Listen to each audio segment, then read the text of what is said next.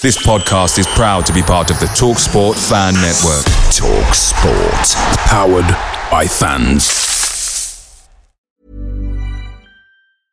Hey, it's Paige DeSorbo from Giggly Squad. High quality fashion without the price tag. Say hello to Quince.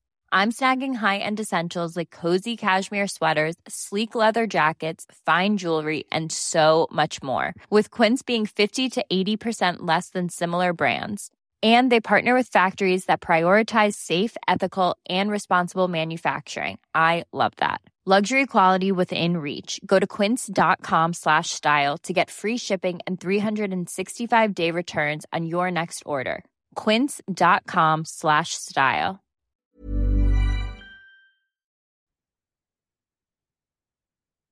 The talksport fan network is proudly supported by McDelivery bringing you the food you love McDelivery brings a top tier lineup of food right to your door. No matter the result, you'll always be winning with McDelivery. So the only thing left to say is, you in? Order now on the McDonald's app, and you can also get rewards points delivered too. So that ordering today means some tasty rewards for tomorrow. Only via app at participating restaurants 18 plus. Rewards registration required. Points only on menu items. Delivery fee and terms apply. See mcdonalds.com.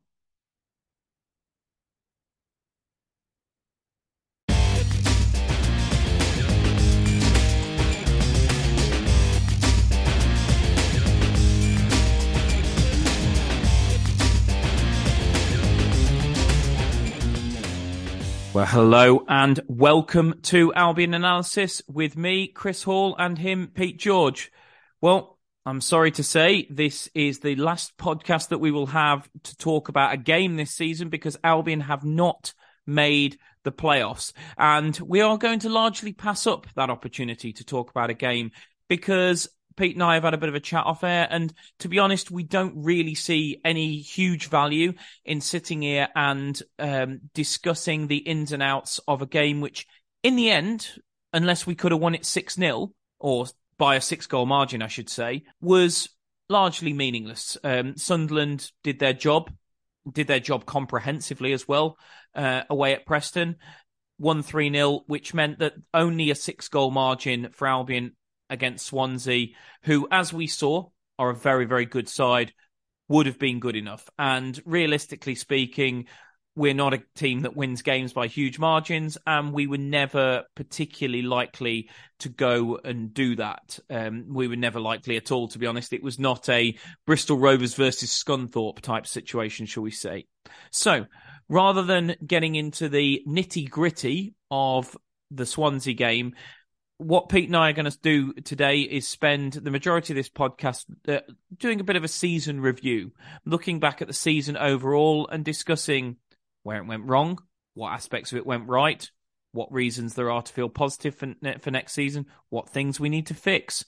And ultimately, because we were a team that should have been challenging for the top six, we were a team that should have probably made the top six. Look at bookmakers' odds for the start of the season, the amount of money we've spent, some of the big contracts we gave out in the summer to the likes of Wallace Swift, OK Koslu we probably should have been in the in the top six. So we will beg the question: whose fault is it that we are not in the top six? Pete, I mean, to start off with, it is obviously a huge disappointment that we didn't make the top six. In the end, we came extremely close. We came within one game. A number of results went our way on the, on the final day, but for, unfortunately, one result not enough. You could say two because it, you include ours, but I was I was at the Swansea.com stadium, as it is uh, very snappily called, and I have to say, I'm sure some Albion fans will disagree with me on on this, but I have to say, I I believe at two one, I think if it had been more in our hands, I think we would have gone on to win that game. I felt that the scoreline from Preston from Deepdale circulated around the stadium. I think the I think the players became aware of, of what the of what the scoreline was, and that not only was it not in their hands, but it was really, really not in in their hands. Um, I also wonder whether if we had been in a situation where we needed to hang on to a 2 1 win rather than at one point there was a possibility that if we actually went and scored a couple more against Swansea, that we could have got in. And I think uh, I I do think that he probably wouldn't have brought OK Yokuslu off and um, put Taylor Gardner Hickman uh, on. And you know nothing against Taylor, but we are more defensively solid with OK in there than uh, rather than Taylor. And I think we maybe maybe if, if if it had been in our hands might have seen it out, Pete. I think there's a possibility of that, but that wasn't to be. That is the disappointment. The flip side of that coin is that after 17 games, we were bottom and we had much bigger problems than missing out on the playoffs. League One football was a very real, real possibility at that stage. What has happened since then has been an incredible turnaround. The the the run under Corberán, which saw uh, saw us win. I think it was nine games in in ten in the league was was nothing short of absolutely magnificent. The home form for a very long time until it tailed off towards the end of the season was absolutely tremendous. Not only were we winning games, we we barely conceded barely conceded a goal until uh, until QPR knocked those two in against us at the Hawthorns. So there was a lot of reasons to be positive, and in in the end, when when you do almost digest Monday and kind of get over it a little bit. Whilst obviously you're going to feel disappointed about missing out on the playoffs, it's almost hard to know how to feel about this season because I, I, I take us back to the season where we got promoted under Bilic, and everybody said there was a lot uh, there was a lot of negativity because we stumbled over the line. We stumbled over the line. Um, we we didn't we weren't convincing. But I kept saying my point was we had amassed a points total in that season under Bilic, which would have got the majority of teams promoted in in the average championship season. It was enough points to finish second. So I said we'd done enough, and it really didn't matter in the 46 games when we had amassed those points. But people kept throwing momentum at me, and f- fair enough. It's a fair point. Well, if you're going to do that, then I think there is an element where we have to feel positive about this season because after 17 games we're we, are we are bottom, and whilst we haven't met our goal, we haven't made the playoffs, and the financial imp- implications of that could be huge, and we will come on to talk about that.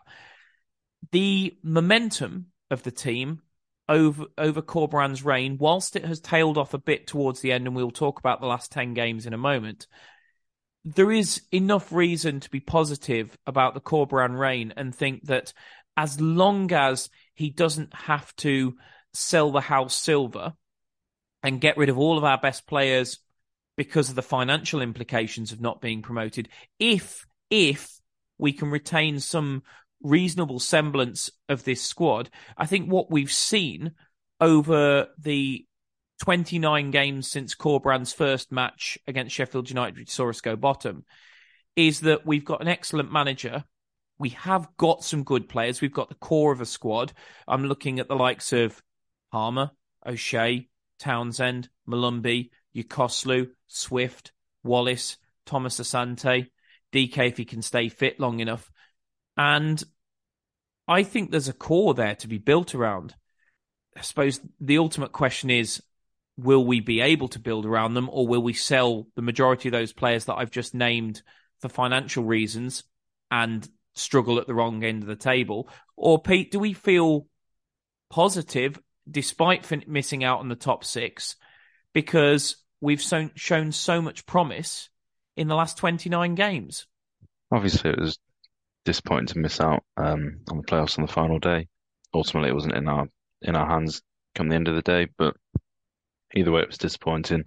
And obviously, you're going to look back and, and kind of try and pick points and find reasons why we missed out. You know, games that we dropped points in that we probably shouldn't have done, uh, potential mistakes, that kind of stuff. But I think, as you say, you've got to be fairly positive on the whole that the kind of journey that we made under Corberán to go from um, the relegation zone to battling out for the playoffs and it coming down to the final final game of the season. Um, and it wasn't just the the points that picked up.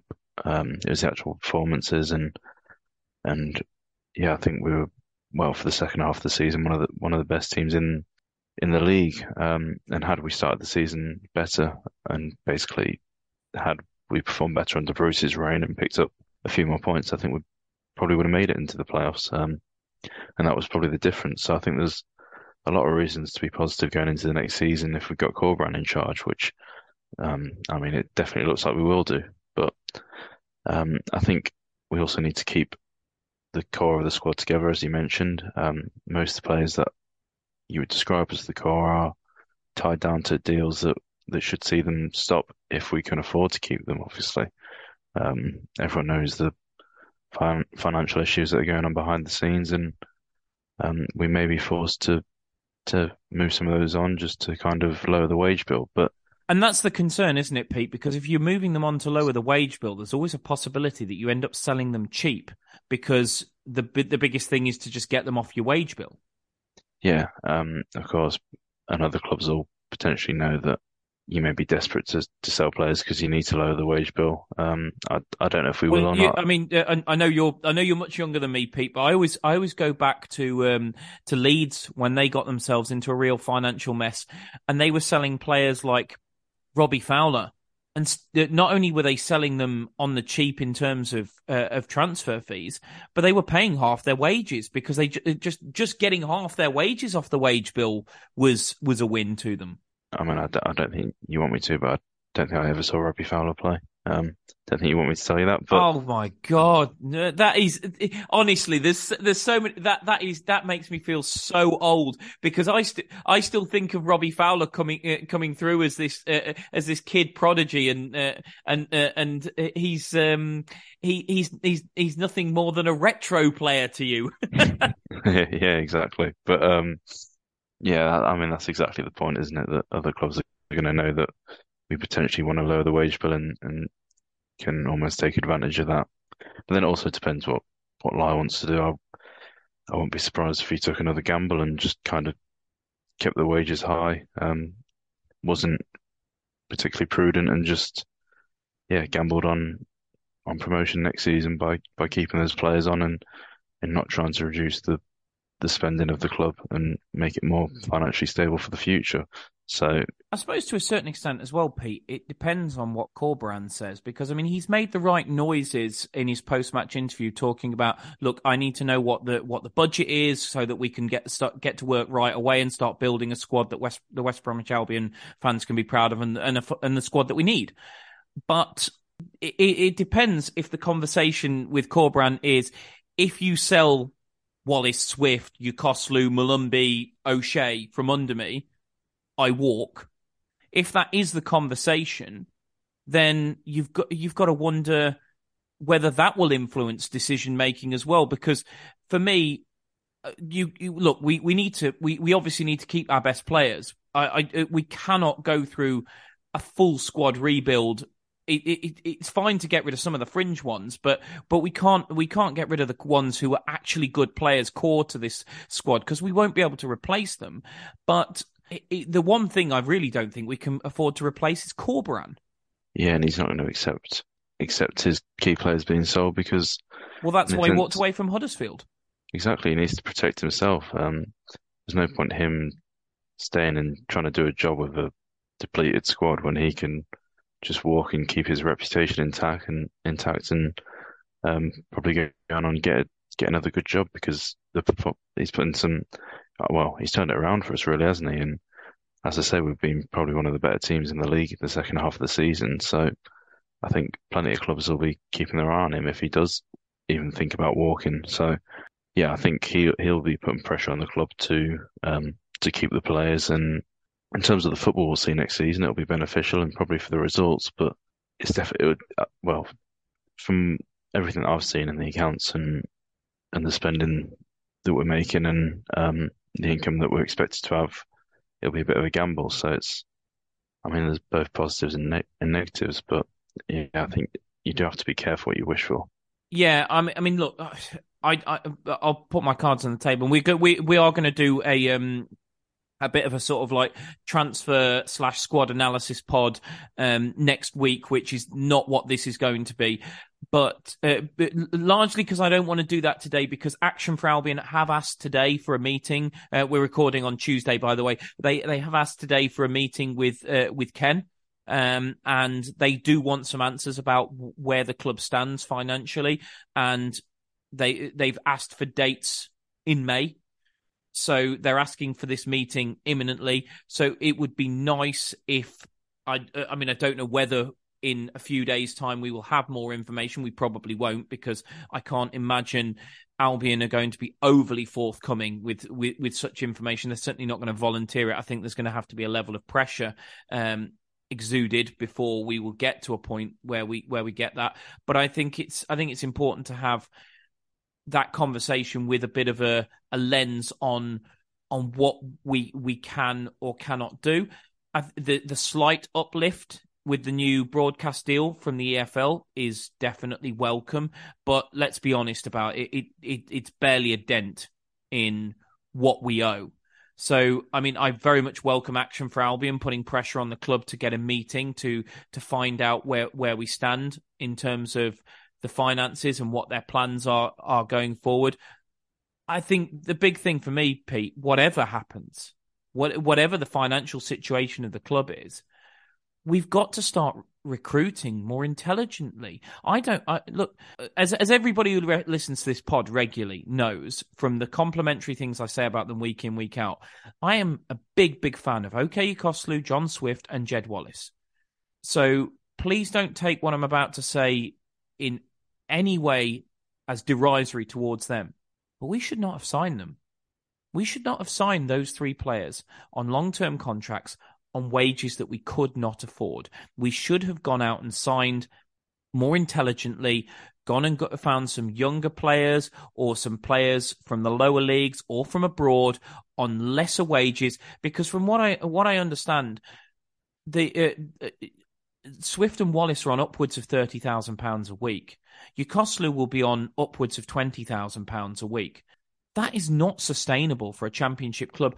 And my big concern, as we stand at this moment in time, Pete, probably even more so than the finances which which threaten the club, is that we still we still have not, to my eye, done one jot of work to improve the recruitment department, which has Ian Pearce and what little staff he seems to have, which my last check included his son, has epically failed us over the past few, you know, uh, over the past few years. The, the good signings we've brought in seem to have been more luck than judgment, come from living near Steve Bruce or his his son-in-law recommending them we need a recruitment team worthy of the name. And that, and the fact that we have not fixed that problem, Pete, scares me more than, genuinely scares me more than the finances. Because even if we got the finances in a reasonable state, or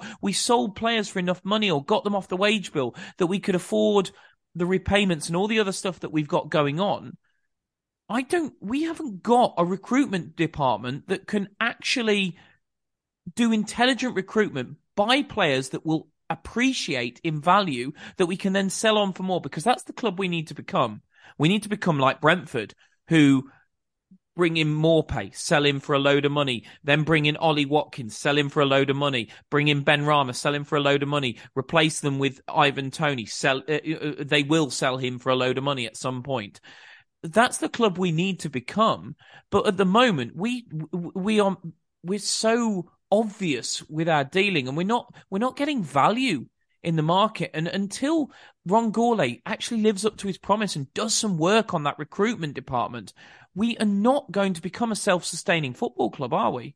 As you say about the about smart recruitment, um, it's quite easy to go out and spend a load of money bringing good players, but I suppose the the really good work is when you you don't spend in loads of money bringing in good players. Um, do you, which... do, you, do you concur with that, Pete? The, uh, the the statement I made a little bit earlier that as much as you and I, and we both love those three players, Swift, Wallace, and Yokuslu, we should not have signed them. Yeah, definitely not all three, because they're good. Well, they're just kind of the wages burden the club long term. Obviously, they're top quality and very very good players at this level, but and, it's and gonna- and they and they are not they're not the reason we're not in the playoffs. If anything, they're the reason that we got anywhere near the playoffs, and it's important to make that point. Yeah, but if you, I mean, obviously it'd be difficult to sign players of the same quality for a lot less money, but you're looking for similar at least, or maybe you you sign one of them and then a few players that are, are going to cost you a lot less, but can put up similar kind of performances. Um, but obviously that's difficult. Not every club can do that, and that's about the the recruitment department. And I know we have brought in a couple of um, scouts, but I think they're more local scouts for the lower leagues around the um, West Midlands. But um, I can't imagine you'd be picking up too many first team players from there, but probably more to do with the youth setup. Yeah, in terms of the senior scouting, I'm not really sure whether any progress has been made in, in changing the setup for that. Certainly not. Certainly not really at the top end of it, Pete. Because I mean, what we've been crying out for, and what we've been what we've been saying for ages, is we need a sporting director. Yeah, and obviously, I mean, there was talks of getting a board that had more football experience and was more involved in transfer decisions, but um, I'm not even sure how far that actually came along. Um, obviously, is very heavily involved, and, and last summer it seems to be Gourlay and, and Bruce that, that led the whole recruitment, but that's it's not a very effective model for it. Um, so it's yeah, we, we still seem to be a bit behind in in terms of what is kind of the the gold standard for recruitment setups within a club.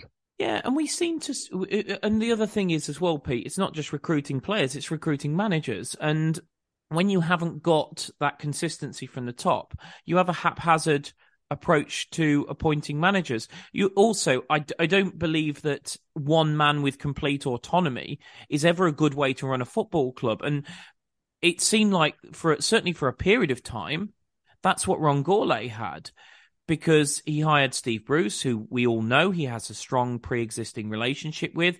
He then kept him on in the summer when Bruce hadn't done badly after um, well he hadn't done he hadn't done well after uh, after after um, Val went. I mean, let's be fair, we we tumbled from uh, from fifth down to mid table, but he hadn't. It, he, he, I mean, it wasn't appalling levels, but it, it, there was no indication that Bruce was going to be the right man to take us forward. He then gives him this season, or attempts to give him this season, and let's be honest, whilst, and we will look at the last 10 games of this season in a moment because there's a clear drop off in form and nobody's going to deny that. And nobody is going to deny, uh, sit, uh, sit here and try to convince anybody that there was anywhere near the same level of performance in the last 10 games under Corberan as there was in the previous 19.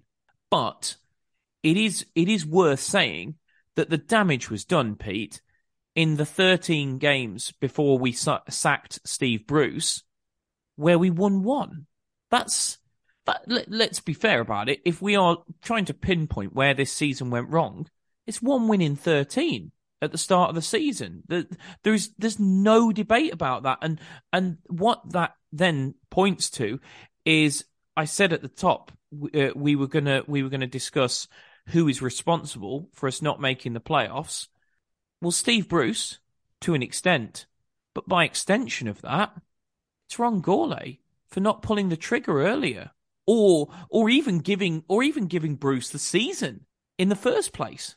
Yeah, I don't think it was well from a fan perspective. It didn't seem too too difficult to say that Bruce wasn't going to be the man that we needed in charge. Um, I think at the time I wasn't too against him staying because I thought we'd got a good enough squad that it was just going to be like that they could kind of figure things out for themselves on the pitch. But that obviously proved to not be the point, and we didn't pick up enough points under Bruce this season, which ultimately has has cost us towards the end of the season. You you feel if we'd pulled the trigger a little bit earlier on him that Corberan might have had a bit more time and might have picked up the what is it extra four points that we needed to to sneak into the playoffs. So then you look at, at why Bruce stayed the length of time that he did, um, despite performances not being there, despite results not being there, and then and then you come to Gourlay, don't you? And as you say, it's you can definitely I think hold some of the blame for for not pulling the trigger early and not getting rid of Bruce and, and bringing in the new manager a little bit earlier.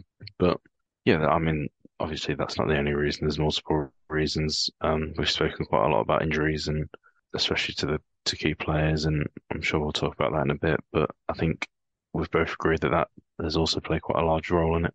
Yeah, because you, uh, you you're going to get injuries, aren't you? In in a, particularly in a season like this where it's where where it's truncated because you've got the World Cup in the middle. That means you're going to have a lot of uh, a lot of um, games in a short period of time, and and whilst yes, we've been we our results have been poor in the last ten games of the season. It's worth saying that we played nine of those games in just over five weeks. So there was it was inevitable that at some point this season was going to take its toll on uh, and and it and it has on most teams to be honest at some point because you've you've only got to look at a lot of the teams up there and how Watford have fallen away heavily. Norwich have fallen away heavily. Blackburn have uh, have missed out. I think that that that was somebody somebody said to me that was their first uh, first win in eight. I think it was um was it was the win over Millwall. Something crazy like that. They've they've thrown points away in 95th minutes of games. Millwall's run, uh, uh, run towards the end of the season was dreadful. They, I mean, they, they, they, they, they went, they went multiple games of that, even scoring let alone let alone winning. And yeah, okay, a few teams have come on strong, but they haven't had to come on really strong to make the playoffs, to be honest with you. And you, you look at the amount of points it's taken, 69, that's as low as it's ever been. That's, that equals the lowest points total it has ever taken to make sixth. So it's not like, it, it it's not like anybody has managed to string together any real consistency in this season. The there was always going to be a difficult period for most clubs where because very few clubs have any real money in, in post COVID in this division.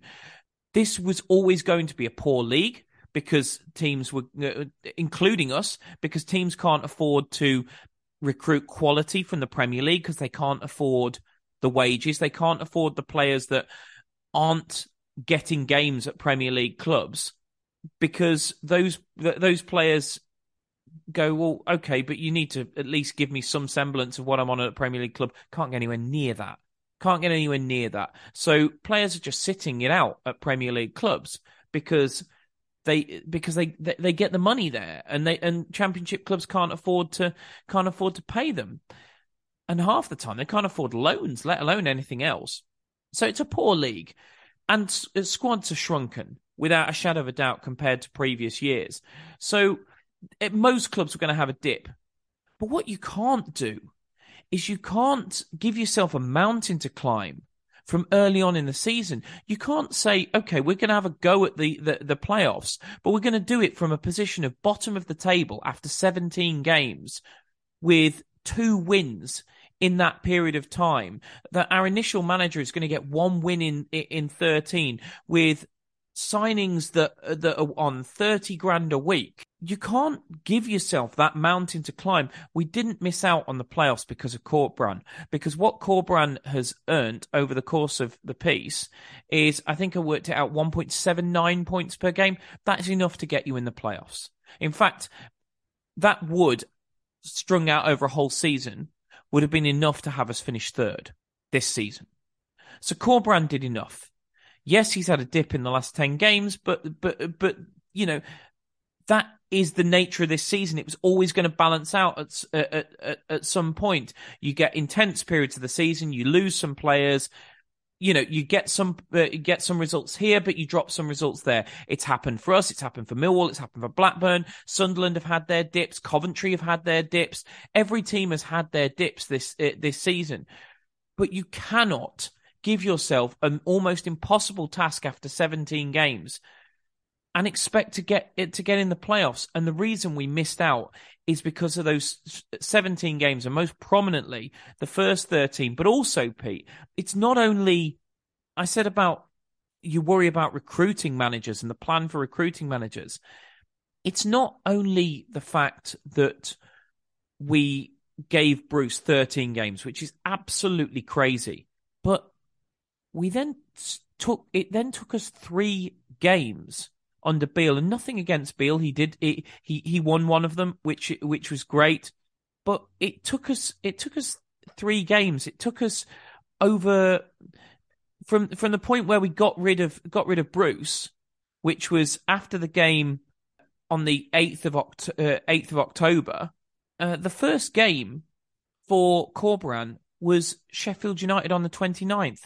Some three weeks later, that's too long. If you've got a plan, if you've actually got an idea of who you want, you replace your manager a, lot quicker than that. And maybe the Bristol City game and the, the Millwall game, which we dropped points in, maybe you don't. Yeah, that's the other thing. And I think it was after, well, we'd, we'd had an international break before we um, sacked Bruce, which kind of seemed like it would have been the perfect opportunity to, to start your your new manager search. Was, and... was was that draw at Norwich, in hindsight, actually a terrible result for us because it saved him? Well, yeah, it seems like it might be that way if that's the reason that he was able to keep his job. We'd have been better off probably losing it and, and replacing him a little bit earlier. We might have picked up points in those those games afterwards, and, and maybe even more um, in the games that Beale took charge of. Um, so it's yeah, it's it's just having the well, just just to put some numbers on that, Pete. If we if uh, bearing in mind that Norwich game uh, came just before a international break, if we had fired Bruce after the after the draw with Norwich, and presuming we'd used the international break intelligently and got a new manager in in that two week period, and say hypothetically it still would have been Corberán, Corberán would have had six more games as West Bromwich Albion manager. Six. Yeah, and when did you say he was averaging 1.7 points per game? If 1. 1.79, so nearly 1.8. So, you know, that's what an extra maybe 11 points or so, between 10 and 11 points. So, yeah, plenty, plenty enough to um to get you into the playoffs. Um, when you look at the end of the season points tallies, but you know that's it is all hypothetical. But well, it finishes you fourth, doesn't it? Yeah, finishes you above Boro. Yeah, it definitely. I think you can definitely ask the question why we didn't do it a bit earlier. I think I don't think it really took yeah, I don't think it would have really taken a genius to to realize that we needed to to get rid of him. Um, but we seem to yeah just not be willing to pull the trigger early enough. And like I say, that international break seemed like it would be the perfect opportunity to to start the search for a new manager, give them a bit of time with the squad. Um, and and yeah, but you know we didn't use it, and and maybe now you can say that we paid the price for it when you look at the end of the season. Well, the the, the point at which you and I started talking about maybe Bruce is on borrowed time was the game before that was the was the Birmingham home game where it all went really really wrong. For you, is is that the, uh, I mean that that was one win in nine at that point that that defeat to Birmingham at the Hawthorns the the three two defeat was was that the point where he had to go? Was was one win in nine for a manager that, let's be honest, very few people, if anyone, thought we should have gone into the season with as manager. Anyone who wasn't Ron Gourlay or Alex Bruce, of course. Was that the point at which he should have gone? I know this is all hypothetical, but I, uh, looking back and, and the conversations we had on this very podcast, Pete, I think that was the point at which we were looking at it and going, I think up to that point, we uh, uh, because people will say, "Well, actually, you defended Bruce," and I think we did to a point because because what we were saying was the the performances, the results we were getting were not reflective of the performances. We were being highly critical of the fact that Steve Bruce wasn't dropping David Button, which is the, which is the other thing that was absolutely crazy that Bruce took eight, 11 games to drop David Button. I mean that that was just crazy and it, that's another decision that's cost us. But I think up until the point at which we lost to Birmingham, I think Pete, you and I were sitting there and going, well, there's actually hope here because we're just missing a lot of chances. Actually, we should be getting a lot more out of out the games that we're playing. But when you looked at Birmingham and you and you saw Bruce play a high line with Kyle Bartley at centre half and get exploited in behind by Scott Hogan, who, let's be honest, isn't exactly lightning. It wasn't like it wasn't like Nathan Tella running in behind. You thought this guy hasn't got a clue, and that was the, that that was the moment. I'll be honest, for me, that Birmingham City game was the moment I lost, or certainly heavily lost, any faith I had in Steve Bruce being the right man to manage West Bromwich Albion. And uh, for me, that's the moment that I think if Ron Gourlay had not been his pal, I think any independently minded ch- uh, chairman, owners, chief executive who didn't have a relationship with with the uh, with the manager, I think that's the moment that he probably would have got rid, which as we as it turns out was four games earlier than when he actually did get rid of him. Yeah, um, and even if you look at the data behind it and the expected goals, you know, you can take that to look at performance levels. Um, and if you look at the expected goal difference, then it wasn't really that great under Bruce, and it was quite quickly declining. Um, I think it had if it hadn't been for the for the Hull City game where we won, I think it was five two, quite quite a lot of chances, then it would look even worse. Um, but that game was a bit of an anomaly. Um, but yeah, it was it was quickly declining, and I think it was obvious before and leading up to the Birmingham games that that things were were not great and that something probably needed to change. Um, but we waited a bit longer, and it, it started to decline even more. And um, we'll put a result to show it later in the week. But yeah, it's it's quite obvious the decline that happened and, and why we probably should have pulled the trigger a little bit earlier. Performances weren't that weren't there, so it wasn't just results. People will say, um, Chris, Pete, okay, it's all well and good having a go at Bruce, but you you you're you're ignoring you're ignoring the last ten games. And look, that's fa- that's fair comment. We're not we're not going to uh, we're not going to ignore the the last ten games, but it is it is worth saying that we've you know we've had a, we've had a poor run. We've had a poor run in in the last ten games. I think it's um, I think it's twelve points from the last ten games. I think I'm right in saying. But more more more worryingly is the amount of points dropped. Uh, there's there's a statistic been doing the rounds in the last few days that we dropped 25 points from winning positions this season, the most of any team in the championship. I mean that's bad. But what's even more concerning is when you look at when we dropped those points and 12, well, 13 of those drop points came in the last 10 games of the season. So we dropped 13 points from winning positions in the last 10 games of the season. I, I look at Cardiff away onwards and say that is the moment that the injuries caught up with us in a massive way. You you go back to the moment we had to bring DK off because he was exhausted, and we and Corberán didn't feel he could bring Brandon Thomas Asante on at that point, and we went without a striker, and, and Cardiff equalised. That was that was the point at which this season caught up with us for me, and from that point on, we just dropped a lot of points from winning positions. There's a big difference but a subtle difference. If, maybe maybe you, maybe that's a maybe that's a paradox. Maybe you can't have a big and subtle difference at the same time. But there is a difference between giving valid reasons and making excuses, but it's one that's not always appreciated. And people will say that when you point at the injury list for Albion, that it's making excuses for Carlos Corberán in the last 10 games. I don't view it like that. I view it as giving reasons.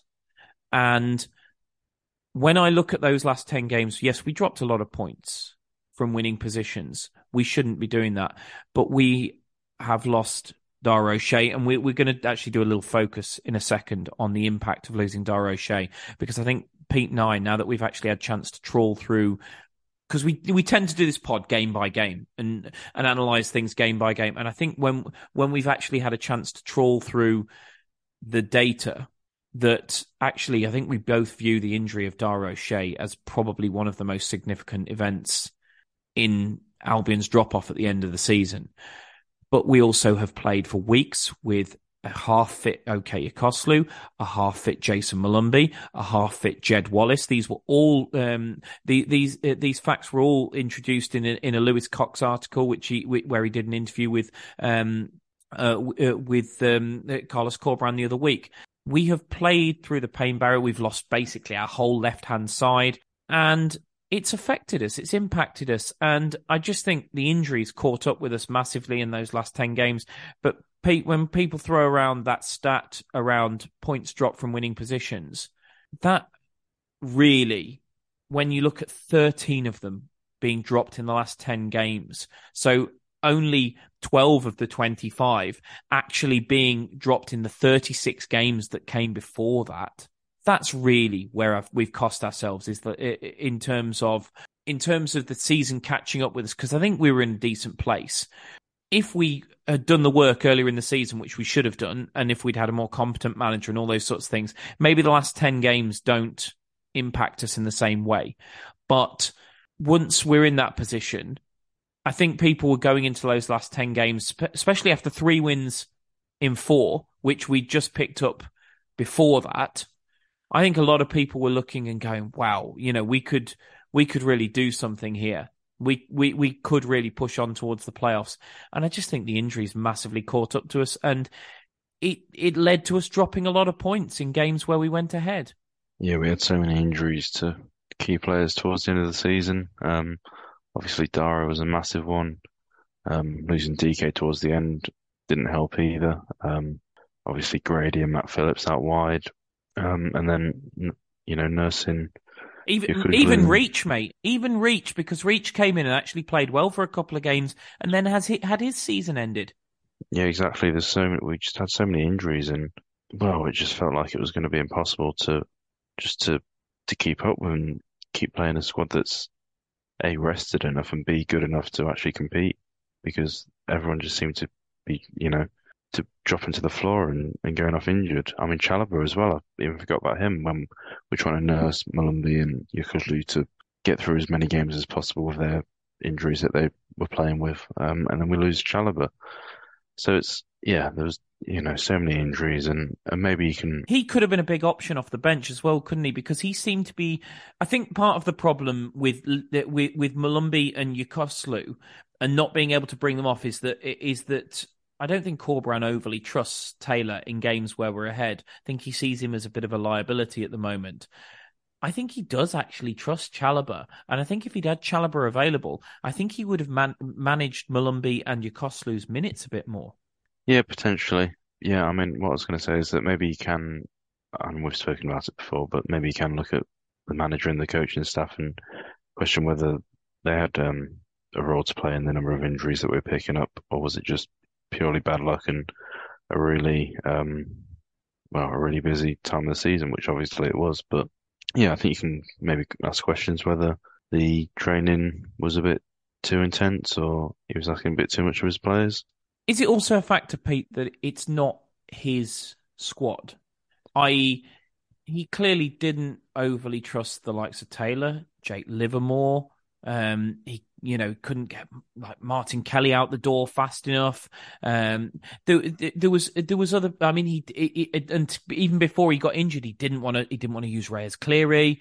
You know, there's because it's not Corberán's group of players that he's created. Uh, he's put together.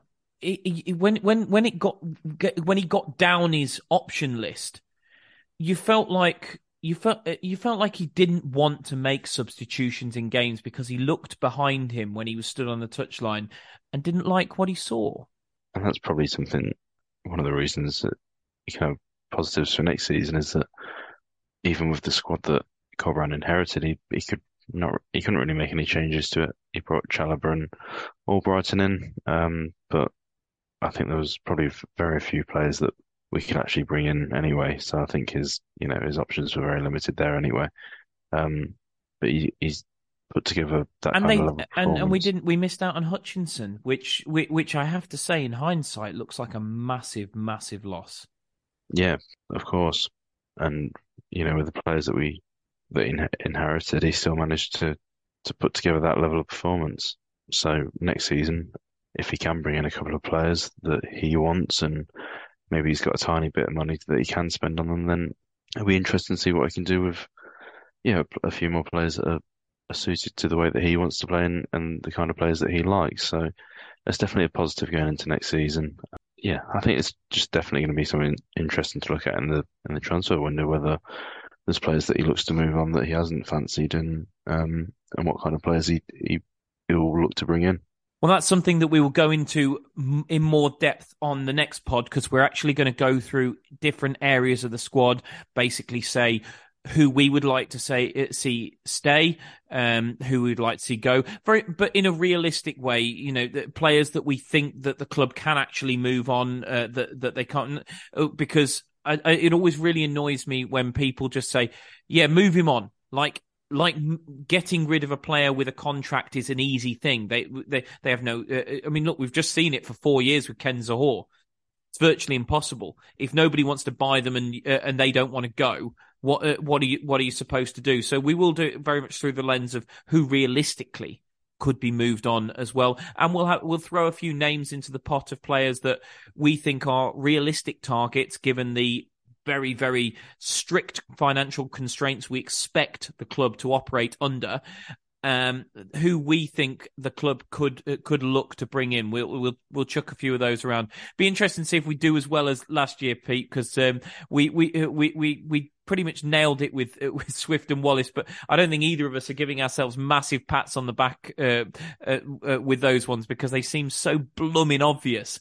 But we will return to the transfer aspect of it. However, we'll take a quick break there. And then after the break, I want to focus on the injury to Dara O'Shea because I think Pete, both Pete and I, from the chats we've had off air prior to uh, prior to starting this pod, believe that that was a really, really significant moment in our season.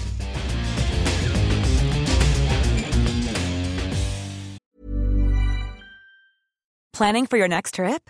Elevate your travel style with Quince. Quince has all the jet setting essentials you'll want for your next getaway, like European linen, premium luggage options, buttery soft Italian leather bags, and so much more. And is all priced at 50 to 80% less than similar brands. Plus, Quince only works with factories that use safe and ethical manufacturing practices.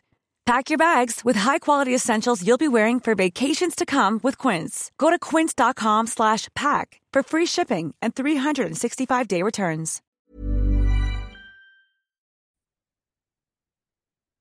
Away days are great. There's nothing quite like playing at home, especially with Albion's home record under Carlos Corberán.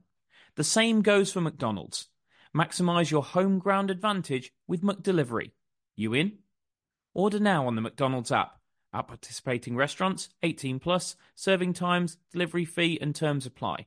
See mcdonalds.com.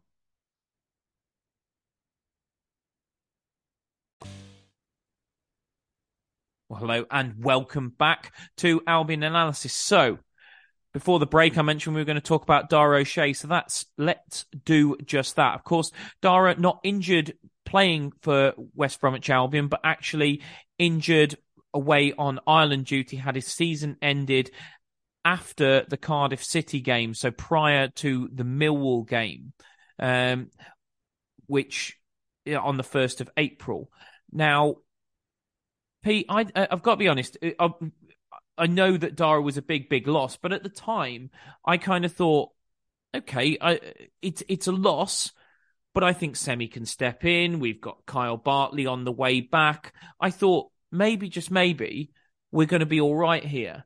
And I don't think I really realized the level of impact this injury had until I started looking at the numbers in preparation for this pod because I knew we were going to do a bit of a season review. So I went on onto FBref and I wanted to have a look at kind of the, the data and the numbers around each of our games and see at what point our numbers started to nosedive a little bit.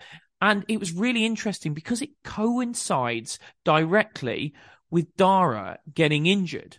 So Dara, as I say, the last game he played was the Cardiff away game, and then we played Millwall at home. From that Millwall home game, we played nine games in the rest of the season. Now, we had an XG against of over one goal in six of those nine games. Now, that might not seem like a great deal to you until I tell you that in the nine games before we lost Dara to injury, we had an XG against of over one goal in only two of nine.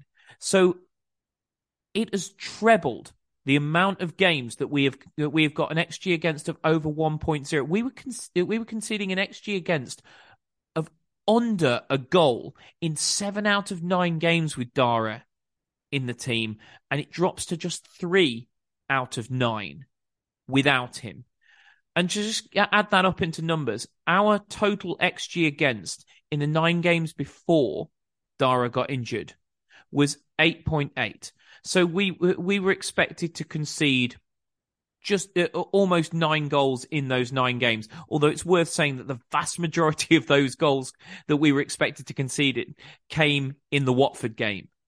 In the nine games after Dara got injured, it's jumped by three and a half goals to 12.3. Pete, we we just couldn't defend without him, could we? Uh, all of a sudden, we have gone from being one of the most solid teams in the league. We, we we weren't conceding a goal at home. I don't uh, I don't think we'd I don't think we conceded a goal from open play at home under Corberan at that point. And then Dara gets injured and I mean just just looking just looking purely at home, we concede two against QPR, we concede two against Sunderland, we concede against Norwich you know, suddenly we're shipping goals at home. We've conceded three against Swansea on the final day. We've conceded two at Sheffield United. We conceded at Stoke, conceded three at Rotherham. We've gone from a team that was watertight at the back with Dara O'Shea there to without him being porous, to be honest. Yeah, he was a massive loss when um, he got injured and um, you know, he'd been extremely solid at the back, and he was wearing the wearing the armband most weeks, wasn't he? So I suppose that's the the leadership element of it that you lose as well. Um, but he was probably our best defender under um. He seemed to be extremely calm on the ball, helped us build up, um, and was very good with the ball at his feet. Which again, not it wasn't just the defensive side of his game that we seemed to miss. It was just his all-round ability um, and his technical technical ability to help us move the ball forward and just kind of calm things down as well. Um, Ajayi can be a bit more. Um, he can just seem a bit panicked on the ball sometimes, and probably doesn't help his teammates with that as well. But and I suppose into that comes the leadership element. Just to just to build on what you're saying there, Pete. Um, you say uh, about his leadership element. He was wearing the armband he'd worn the armband in every single West Bromwich Albion league game since uh, uh, the, uh, uh, since the first one where he pulled on the armband, one 0 win over Black- Blackpool, the first win under Corberan. Just tells its own story, doesn't it? Yeah, so it was more than uh, most weeks he was wearing it. It was every week he was wearing it. Um, so yeah, I, I, don't think that can help when you you lose your captain either. Um, so uh, it was a range of things that we actually lost when Dara got injured, it wasn't just, you know, a good centre back that's going to help us defend. It was um, obviously the defensive side of his game, but also the, you know, his ability in possession. Um, and he seemed to adapt to what Corberan was asking him to do really well, probably the best of any of our centre backs. Um, and he just looks extremely comfortable in, in that system, but the leadership as well. So, yeah, it was an absolutely massive loss, and, and you mentioned the numbers there, and if you look at the um, expected goal difference, so just kind of the, the level of performance, it, it massively massively dropped off around that same time as the injury. We went from having an average um, expected goal difference per game of just short of one, um, which is kind of automatic motion form, um, down to you know less than zero, so an, a negative expected goal difference, which is lower mid-table form, and I think the fact that it coincided with um, O'Shea's injuries, there's probably actually something to be to be read into there. I'd say that missing O'Shea's has had that impact and, and, led to that rather than it just being a coincidence. Um, and it it just highlights the um, impact that O'Shea was having in the side and how much we missed him when he did did get injured. I mean, he would seem to be one of the one of the, the prime candidates to be sold in the summer because he's obviously got some got some value.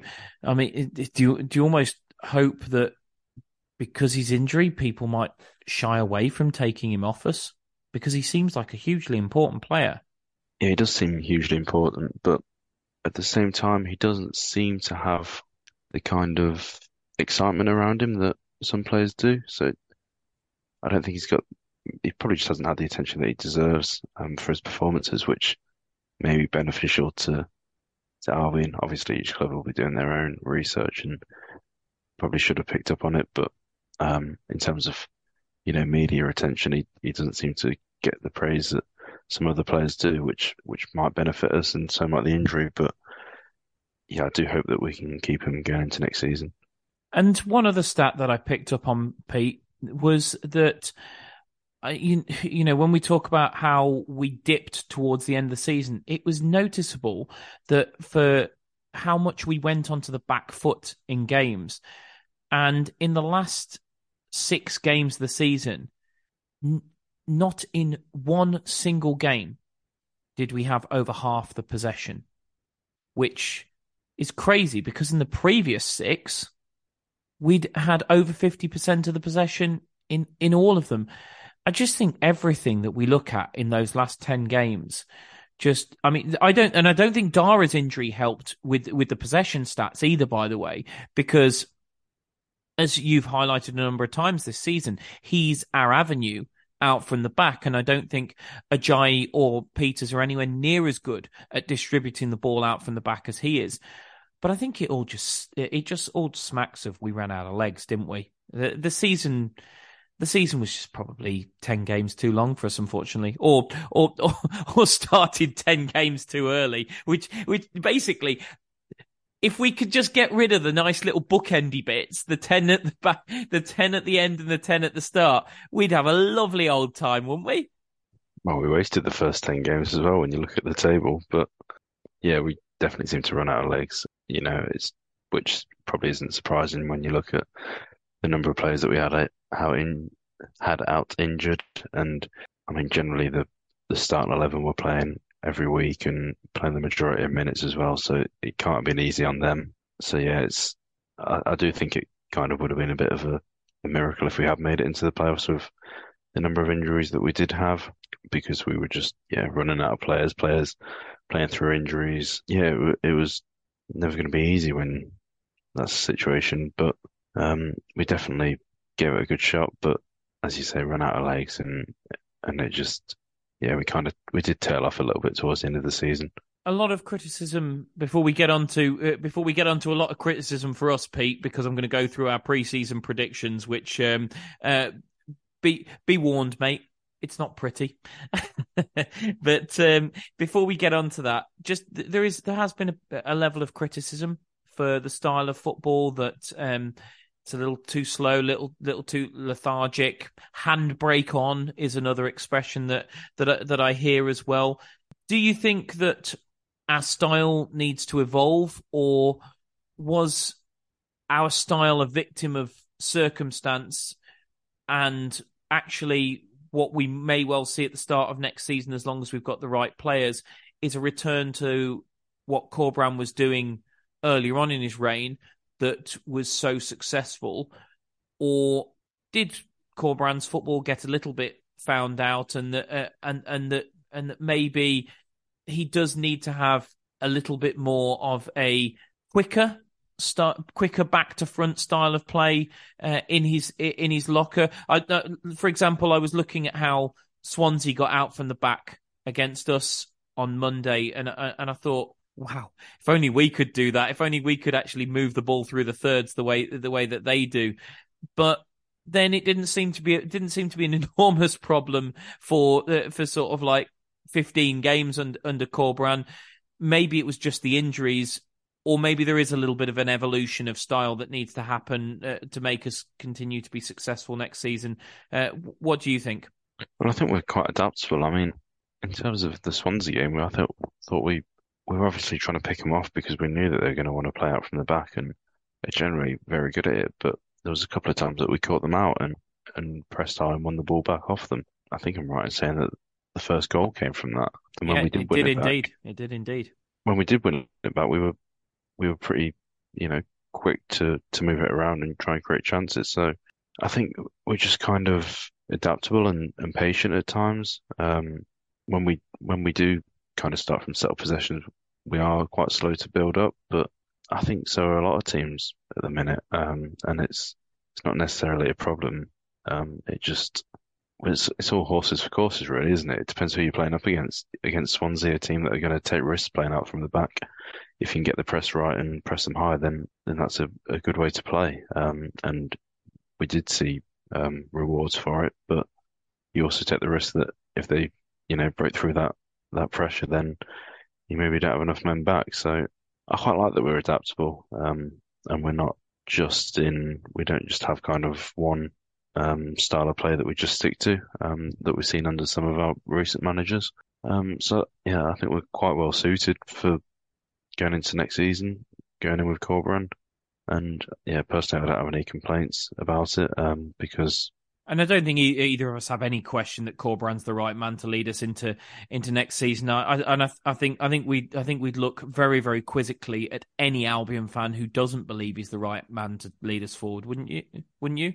Yeah, definitely. You just have to look at where where we started and where we've where we've got to under him. Um, and I mean, if you just think back to that run that we had around the new year, where we we just well, I think it was just a completely unbeaten run, wasn't it? It wasn't just the home form that was incredible. It was just overall. Um, yeah, just just the just the one just the one defeat to Coventry, um, uh, which was the last minute penalty punctuated it. That was that was it. Yeah, I mean, you definitely wouldn't have any complaints from anyone then, and yeah, I I think over a full season, you're definitely going to see patches of similar runs of form. Probably not quite that because that was incredible, but yeah, I think if you give Corberán a full season with you know, a bit more influence on the players that he's got in his squad, then you're going to see patches where patches of form where we go unbeaten and, and just winning games for periods of the season.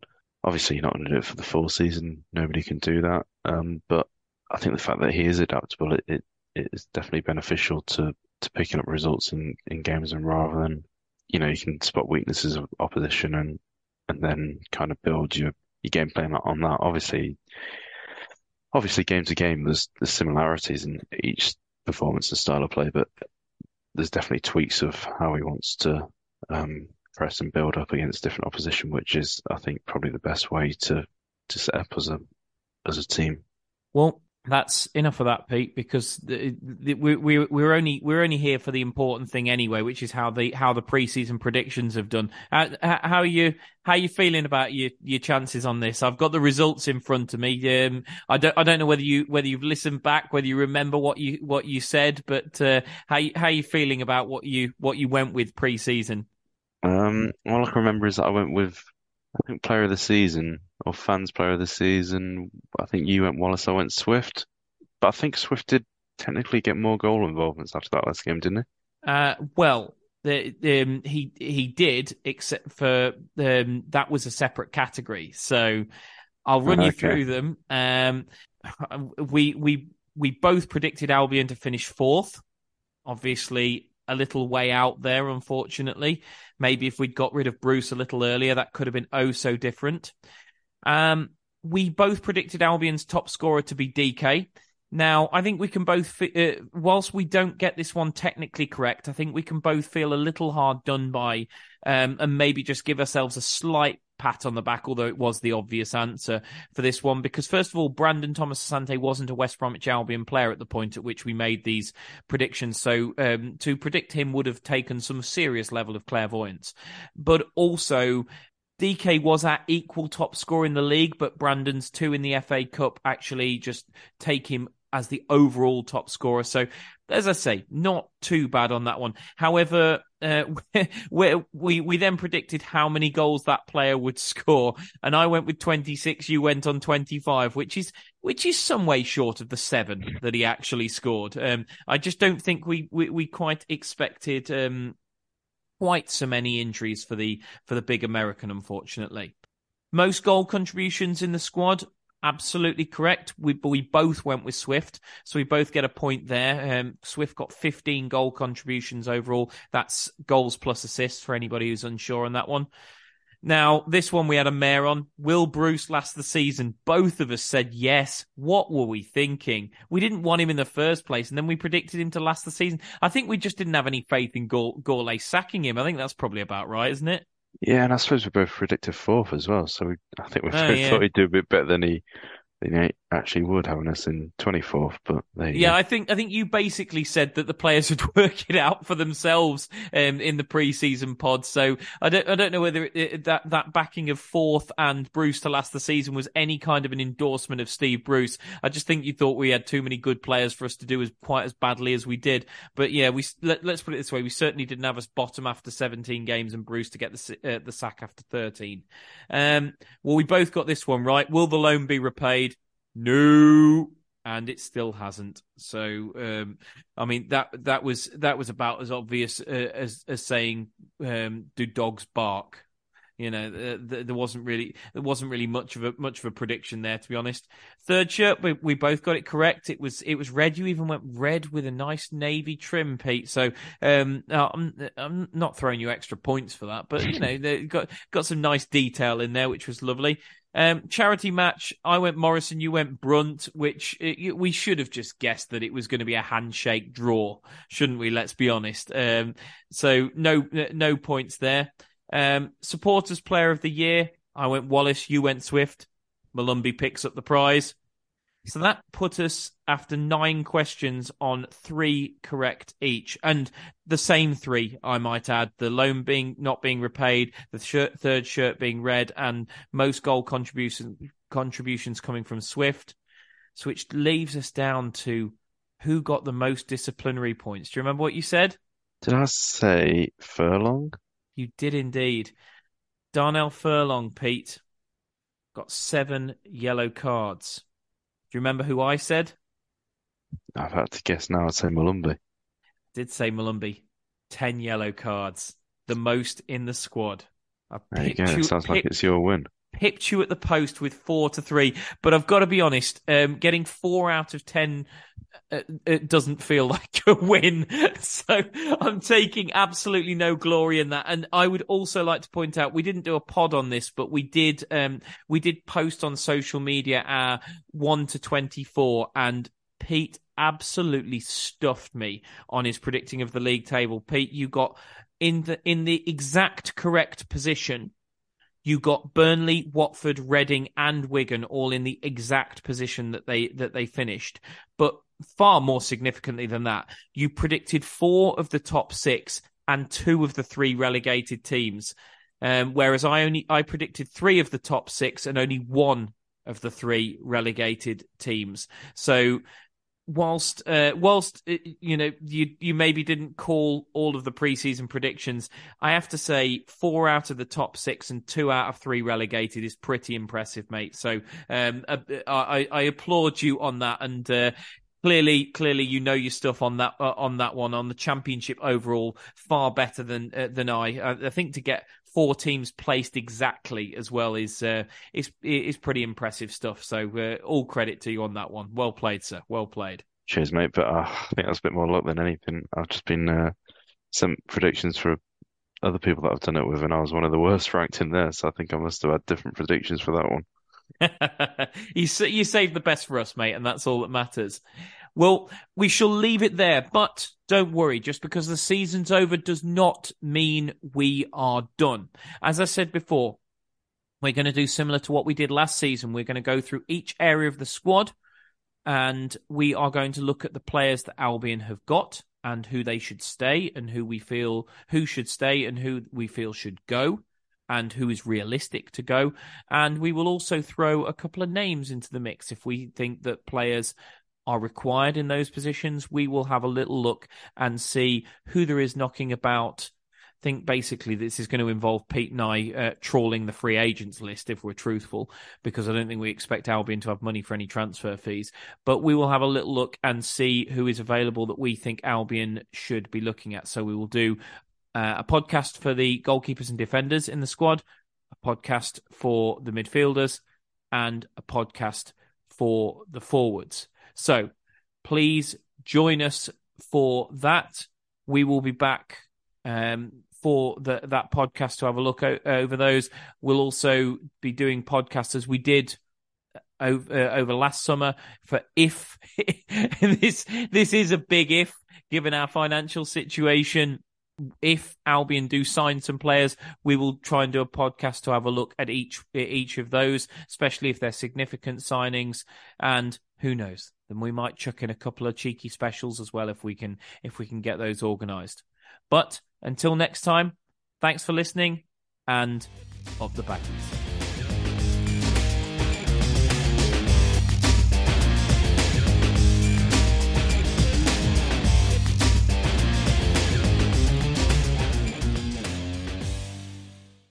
Albion have certainly been sharing the goals around this season. They're well into double figures now for different championship goal scorers. So why not take a leaf out of their book and do some sharing of your own with a McNuggets share box? Order McDelivery now on the McDonald's app. You in? At participating restaurants, 18 plus, serving times, delivery fee and terms apply. See mcdonalds.com. This podcast is proud to be part of the TalkSport Fan Network. Talk Sport. Powered by fans.